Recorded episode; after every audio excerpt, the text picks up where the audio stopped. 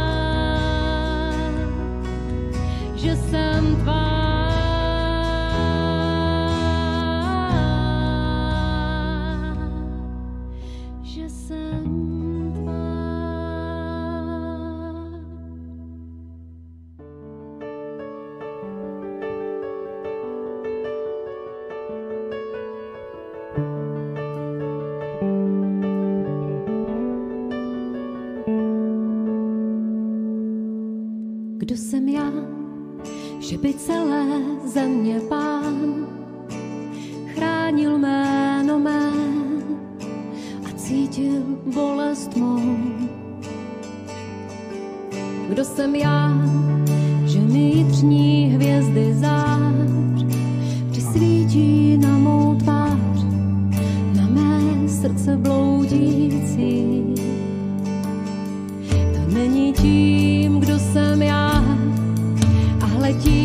co ty si dal, to není tím, co dám já, ale tím, kým si ty sám.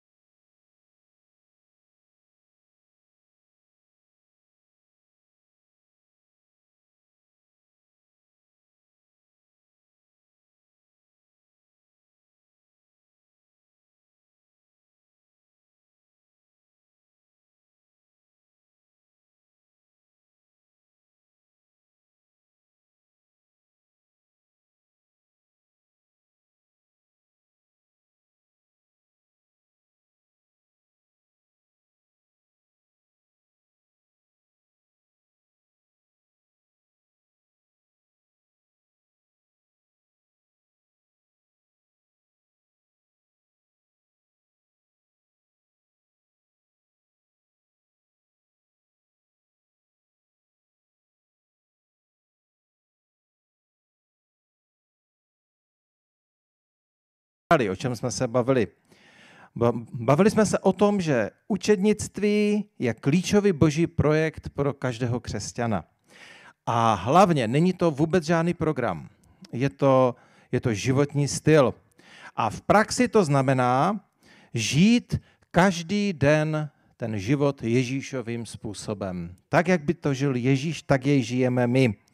A určitě to není věc na krátkou dobu. Je to cesta na celý život. Učednictví jako postoj, jako životní styl skončí naší smrtí. A proto taky čteme Bibli, proto ji potřebujeme, protože když ji čteme, tak poznáváme, jak Ježíš jednal, jak mluvil, jak se choval, jak eh, působil na lidi. A to je naše výzva, kdy se modlíme a prosíme Ducha Svatého, aby svou moci nám pomohl, abychom byli Ježíši podobní, protože o tom učednictví je. Učednictví ale má taky praktický dosah. Zasahuje lidi kolem nás, kterých vyroste potom touha, zase umocněná Božím duchem, touha potom, že by chtěli být taky učedníky Ježíše.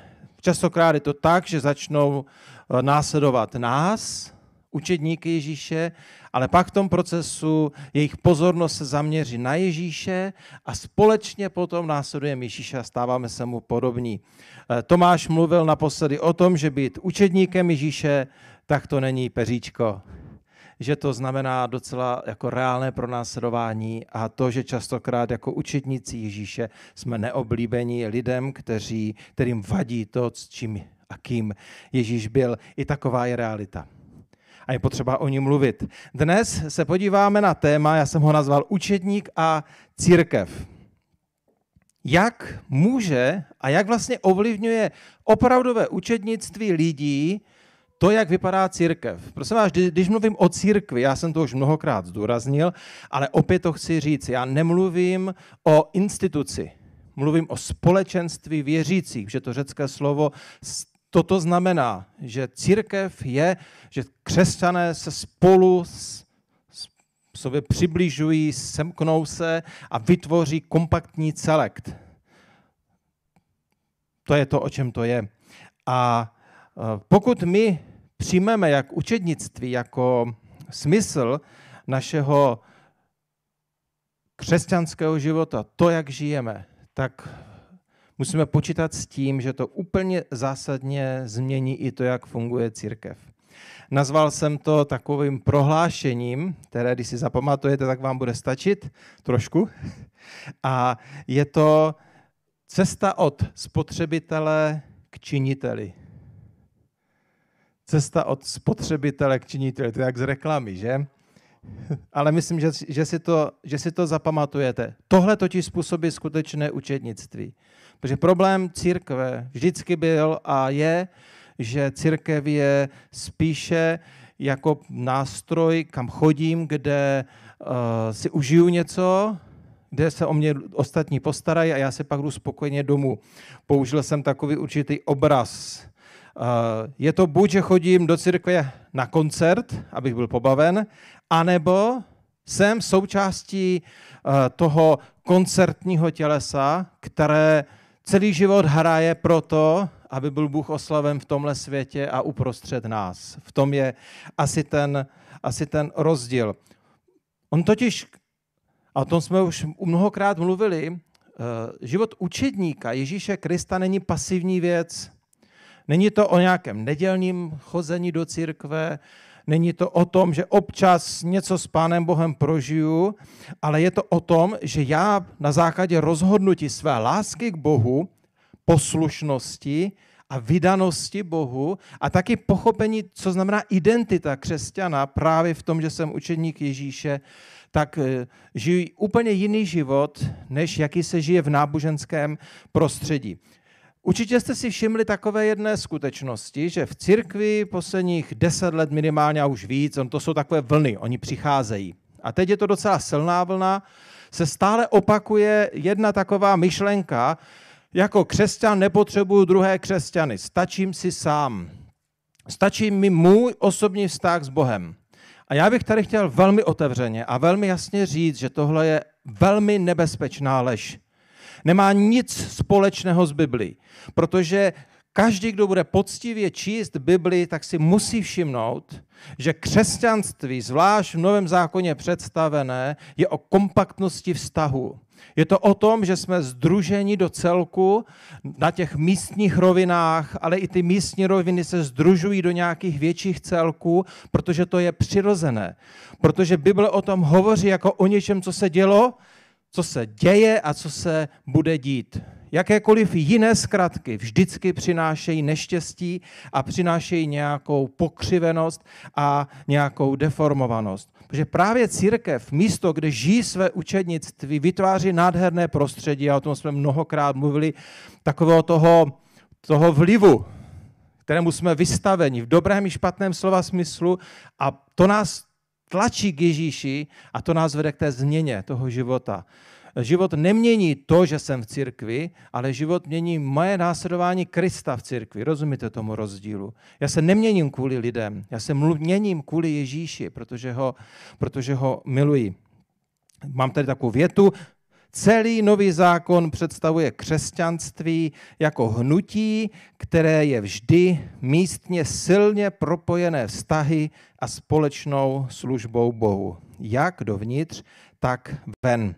Já bych chtěl naši pozornost dneska v rámci učednictví zaměřit na několik obrazů, které jsou v Novém zákoně použity právě v kontextu toho, jak Bůh chápe křesťanství jako celek, a budeme se na to dívat právě z pohledu učednictví, protože když jsme mluvili už o učednictví už tolik moc, tak si myslím, že už jste schopni porozumět tomu, jak veliký rozdíl je být součástí církve, která funguje jako učednictví, a jaké to je být součástí církve, která funguje jenom na základě nějakých struktur a systémů, kdy mé křesťanství není následování Ježíše Krista. To opravdové.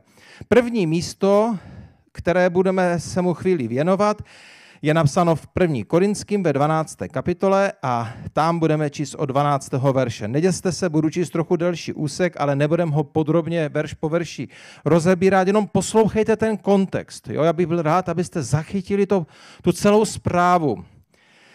Neboť jako jedno tělo je a má mnoho částí, a všechny části jednoho těla, ačkoliv je jich mnoho, jsou jedním tělem.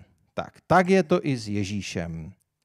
Neboť v jednom duchu jsme my všichni byli pokřtěni nebo ponořeni do jednoho těla a je jedno, jestli židé nebo řekové, otroci, svobodní, všichni jsme z jednoho ducha dostali napít.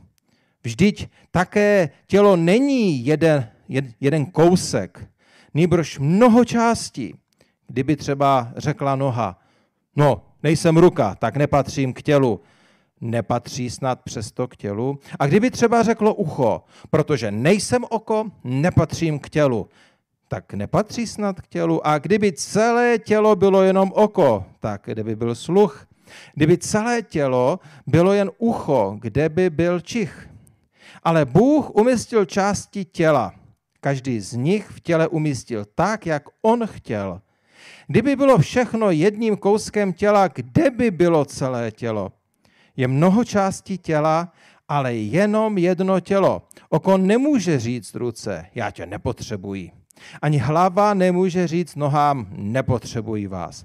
Naopak, ty části těla, které se zdají být slabšími, jsou nezbytné. To si zapamatujte tuhle větu.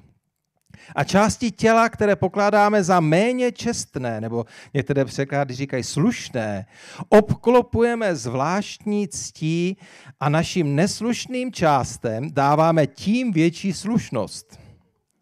Což naše části těla, které jsou neslušné, nepotřebují. Ale Bůh sestavil tělo tak, že tomu potřebnému dal zvláštní čest, aby v těle nebyla roztržka, ale aby ty všechny části těla navzájem o sebe stejně pečovaly. A když jedna část trpí, tak s ní trpí spolu všechny části. A když je jedna část oslavována, radují se všechny části spolu s ním. Vy jste Ježíšovo tělo a jednotlivě jste jeho části. A v církvi Bůh ustanovil nejprve apoštoly, pak proroky, učitele, projevy moci, dary uzdravování, dary pomoci, dary vedení, druhý jazyku, jsou snad všichni apoštolové, anebo jsou snad všichni proroci, anebo jsou všichni jenom učitelé a mají všichni jenom projevy moci, mají snad všichni dary uzdravování, mluví snad všichni jazyky, nebo je snad všichni vykládají. A teď bychom mohli číst dál a dál. Zachytili jste to poselství? Tady Pavel, když psal do Korintu, kde měli trochu chaos ve věcech, jak to s tou církví vlastně funguje a dělali dosa jako hrozné, hrozné věci, tak Pavel velice takovým praktickým způsobem ukazuje, jak je to doopravdy. A teď si zkuste představit ten rozdíl, když máte církev, která je postavená na systému, že tam lidé chodí jako uživatelé, tak tohle to nemůže fungovat. Ale když máme církev postavenou na učetnictví, to znamená, že každý člověk je rozhodnutý následovat Ježíše jako jeho učedník, tak jedna z klíčových věcí jeho života je, že hledá své místo. Že hledá to, kde ho Bůh chce použít. Jaký je jeho úkol. A nejen to, ale zajímá se o druhé lidi. Není jenom uživatel, ale je součástí toho všeho. A myslím, že tohleto místo o tom mluví nasmírně jasně. Ten obraz je tak konkrétní, ukazuje, že ta propojenost, ta potřebnost jeden druhých je klíčová. O tom je křesťanství, o tom je učednictví. Takže jenom několik myšlenek a půjdeme k druhému místu. Toto místo říká jednu velmi silnou myšlenku. Každý je potřebný. Božím království a zvlášť v tom obrazu, který Ježíš učil, učednictví, není nedůležitý a důležitý člověk. Každý je stejně důležitý. Tohle si prosím zapamatujte. Pokud budeme žít učednictví, tak jeho základní podstatou v církvi, v tom, jak fungujeme, je, že každý je úplně stejně důležitý. Je, má stejnou hodnotu. Není jeden důležitější a lepší a jeden méně důležitý. Proto tam třeba říká, že ti, kteří jsou slabší nebo nepatřiční, tak dokonce jim se dává ještě větší pozornost. Proč? Aby to bylo vyvážené. Protože církev by neměla být tím, čím se někdy stává. Člověkem nebo společenstvím jednoho muže. Takový kult osobnosti. Jestli něco odporuje biblickému obrazu církve v kontextu učednictví, tak je kult osobnosti. Kult osobnosti úplně ničí podstatu toho, jak má fungovat učednictví v církvi, protože říká, já jsem ten nejdůležitější a vy všichni ostatní to musíte respektovat a teď to přijmejte a žijte z toho. Učednictví říká, všichni jsme si rovni, každý z nás má svou, své místo, svou roli, jsme stejně milovaní, jsme stejně důležitý a jsme stejně potřební. A když se někdo cítí slabý v tomto kontextu, tak všichni kolem něho obklopí a pečují o něho, protože on potřebuje ještě víc pozornosti než všichni ostatní. Kult osobnosti říká, ten, kdo je středem, ten je důležitý. A od něj, ti, co jsou na něho napojeni, ty jsou trochu důležití, pak jsou ještě méně důležití, no a takový ti na okraji, ty jsou úplně nedůležití. Vidíte ten rozdíl? Učednictví úplně převrací způsob, jak funguje církev. Je to výzva myšlenková pro každého z nás. Když přicházím do církve, když přicházím, abych se setkal na skupince, na nějakém setkání, kdekoliv, na modlitevní, na opékačce s křesťany, přicházím tam jako uživatel, anebo tam přicházím jako činitel. Přicházím tam jako učedník Ježíše, který ví, kým je, nebo to hledá a přichází to dělat, anebo tam přicházím proto, aby se o mě jenom staralo a pečovalo. Tím nechci říct, že starání a pečování v církvi je špatná věc, právě naopak. Ale myslím, že mě rozumíte, že mluvím o tom kontrastu. V tom zdravém prostředí církve, jak už jsem řekl, je pečováno o lidi a právě o ty nejslabší a tam je hrozně zajímavé to místo, ty neslušné. Jako kdyby ti, co nám vadí. V nezdravé církvi ti vadící jsou odsouváni pryč ve zdravé církvi, která funguje učednickým modelem, protože se snažíme být podobní Ježíši, chceme být jako on, tak on se přesně o takové lidi staral, vždycky. On, on se vyhýbal takovým těm slavným lidem té doby a chodil za těmi nejobyčejnějšími, za malomocnými prostitutkami, celníky. Ti, kteří byli nejvíc opovrhováni, ti nejvíc Ježíše přitahovali zdravá církev, místo, kde lidé žijou učednictví, takže se stávají podobnými Ježíši, tak žijí to samé. Proto je možné, aby lidé, kteří jsou v uvozovkách neslušní, lidé, kteří dělají problémy a kteří jsou divní, nebo já nevím, jací, tak je jim věnována pozornost. Protože to je Ježíšův způsob přemýšlení. Půjdeme do druhého místa. Když psal apoštol Petr svůj první dopis, tak v první Petrově ve druhé kapitole od druhého verše eh, předkládá další obraz. A začíná takto. Odložte tedy každou špatnost a každou lež, pokrytectví, závist a každou pomluvu. A jako novorozené děti mějte touhu po nefalšovaném mléku Božího slova, abyste jim vyrostli k záchraně Jestliže jste v skutku okusili, že pán je dobrý, když přicházíte k němu, k živému kameni, který byl odvržen od lidí, ale před Bohem je vyvolený i vzácným, i vy sami jako živé kameny jste budováni jako duchovní dům ve svaté kněstvo, abyste přinášeli duchovní oběti příjemné Bohu skrze Ježíše Krista.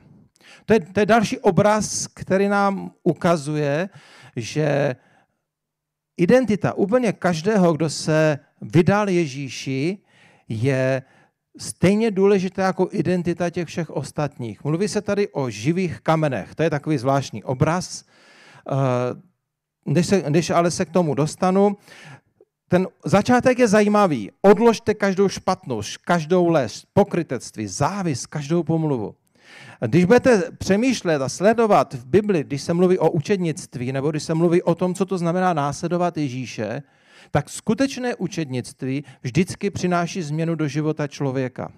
A je to proto, protože když se snažím být podobný Ježíši, když se modlím za to a dovoluji Duchu Svatému, aby mě proměňoval, tak se tohle děje. Proto třeba Pavel i Petr a další říkají, odkládejte, nebo uh, Dejte ty věci pryč, nepokračujte v nich. Je to konkrétní výzva, protože učedník Ježíše Krista je identifikován právě tímhle tím, že přesně tyhle ty věci v jeho životě pomalu mizí. Nezmizí hned. Budeme s nimi bojovat pravděpodobně určitým způsobem celý život. Ale to učednictví v sobě nese obrovskou moc téhleté praktické změny. A to je, a to je zrušující, protože já se neproměňuji proto, že chci být dobrý křesťan. Já, se, já chci být proměněný, protože následuji Ježíše. To je ten motiv. Já chci být jako On. Já chci žít život jako On. Já chci přemýšlet, jako přemýšlel jako On. Já chci, já chci být takový, aby každý, kdo se na mě podívá, tak mohl říct to, co řekli o učednicích Pána Ježíše, kdy řekli, to jsou ti, co s ním chodili. Není lepší a nádhernější věc, než když vám lidé řeknou, ty vypadá, že následuješ Ježíše. To je ta největší čest, která ti může být dána. A to je to, co se děje právě v církvi. Církev je to úžasné místo, kdy jsme tímhletím konfrontováni. Protože tam se setkáváme s různým chováním lidí kolem nás, kteří jsou taky proměňováni. Tak jsme v tom procesu spolu, ale prostě pokud se lidé izolují, anebo pokud přijdou jenom s tím postojem, jsem uživatel, teď tady to shromážení prožiju a tradá domů, tak vlastně my úplně míjíme tu moc, která v církvi je. A taky nejsme součástí toho procesu té změny.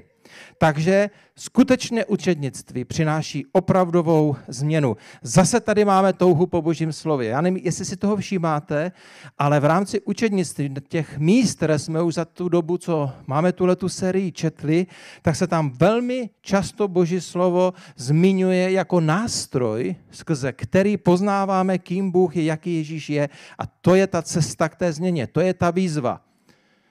Já jsem teď nedávno prostě byl v takové situaci, nemohu, je to moc osobní, tak to nemohu říct, jako o co se konkrétně jednalo. Ale prostě jsem to řešil, říkal jsem Martince, miláčku, já mám z tohle věc taký problém, já to ale prostě nedokážu nějak změnit, já vím, že to není úplně správné. No a pak jsem po nějaké době večer, jak si čtu pravidelně boží slovo, tak jsem tam prostě narazil na jedno přísloví a to bylo normálně, jako kdybyste, jako kdyby vás dal mezi oči ránu. To bylo krátká věta, osobní, konkrétní, stoprocentně popsala moji situaci a přesně popsala, co dělám špatně a co mám udělat správně. Tak Martinka přišla asi pět minut po tom, co jsem to četl, tak ji to čtu a Martinka říká, no a co jsi teda udělal? A jsem říkal, no co jsem mohl udělat? Pokání, no. Prosil jsem Ježíše, ať mi odpustí a řekl jsem mu, chci ti být v tomhle podobný. A Řekl jsem, já to nedokážu. Potřebuji, abys mě v tom pomohl. A pomáhá. Moc Božího ducha v našem životě činí učednictví reálným. Kdyby to bylo z naší síly, tak to prostě nezvládneme. Tak by to bylo jenom náboženství, nějaké snažení se, ale tak to nefunguje. Takže co to jsou ty živé kameny? Myslím, že ten obraz eh, mluví jednoduše o tom, že stavba, kterou stavíme, je živá že to není něco statického ve smyslu, že vytváříme věci, které nedávají smysl. I to naše propojení, že já určitě jste někdy něco stavěli. Jestli je něco blízko sebe, ale velmi intimně, tak jsou kameny nebo cihly, z kterých stavíte plot, anebo stěnu, nebo cokoliv. Jakmile tam nějaká cihla chybí, tak ta stavba je narušená. Takže když děláte okno, musíte tam dát nahoru překlad, aby vám to nespadlo. Ten obraz říká, Pán Bůh nás všechny spojuje do živého celku, kdy každý má své konkrétní místo, ale my ho nikdy nebudeme mít, pokud nebudeme mít ten postoj, té akce, ten postoj toho, já chci být Ježíši tvůj učedník, já to myslím vážně, chci žít každý den, každý okamžik svého života, to, co to znamená. A tam je znovu ta zajímavá myšlenka, že první živý kámen, ten rohový, takový ten základ, je Ježíš. Když to řeknu tak jako hodně přeneseně, my živé kameny napodobujeme ten hlavní živý kámen, kterým je Ježíš, který nám ukazuje tu pevnost a tu nepohnutelnost.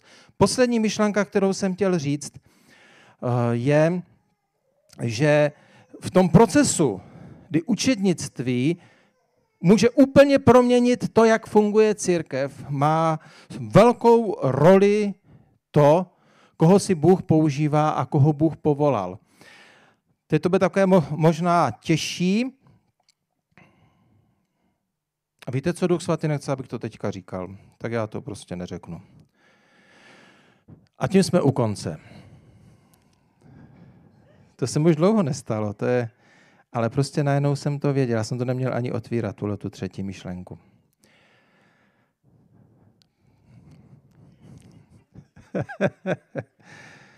Učenictví je, někdy těžké. No chcete něco udělat a najednou víte, že nemáte a tak, a tak byste chtěli. Co říct na závěr?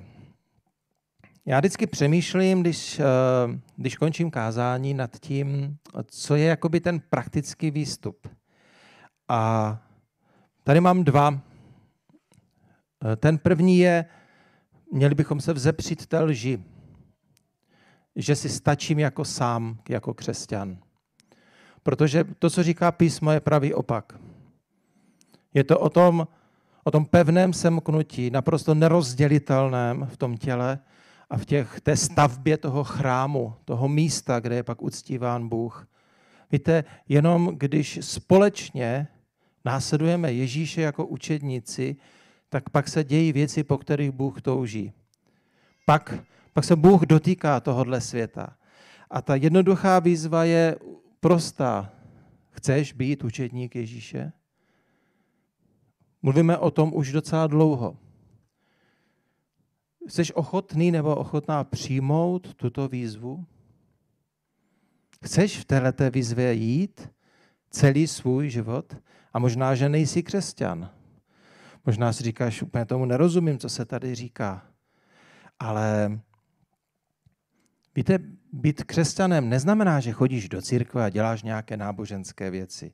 Být křesťanem znamená něco mnohem víc radikálního, mnohem víc šíleného, mnohem víc dobrodružného. A to by tě možná mohlo zaujmout, protože to znamená být následovníkem Ježíše, žít život, jak ho žije on, jak by ho on chtěl žít. A ta otázka je možná Nedalo by ti to větší smysl života, než všechno, co jsi zatím žil? Může nad tím přemýšlet. A pak je to o osobním rozhodnutí a rozhovoru s Bohem, kdy mu to můžeš říct, že bys do toho šel. Pravdou je, že je mnoho křesťanů, kteří jsou víc konzumenti než činitele, protože se ještě neodhodlali žít každý den jako učedníci Ježíše. A já vás chci k tomu vyzvat. Nikdy nedosáhneš toho a neprožiješ to, co Pán Bůh zamýšlel s tvým životem, když nepřijmeš tuhle tu velkou výzvu. Ta výzva úplně radikálně změní celý tvůj život. Já bych se teď rád za nás pomodlil, protože věřím, že tohle je něco, co, co potřebuje se dostat dovnitř do našeho nitra.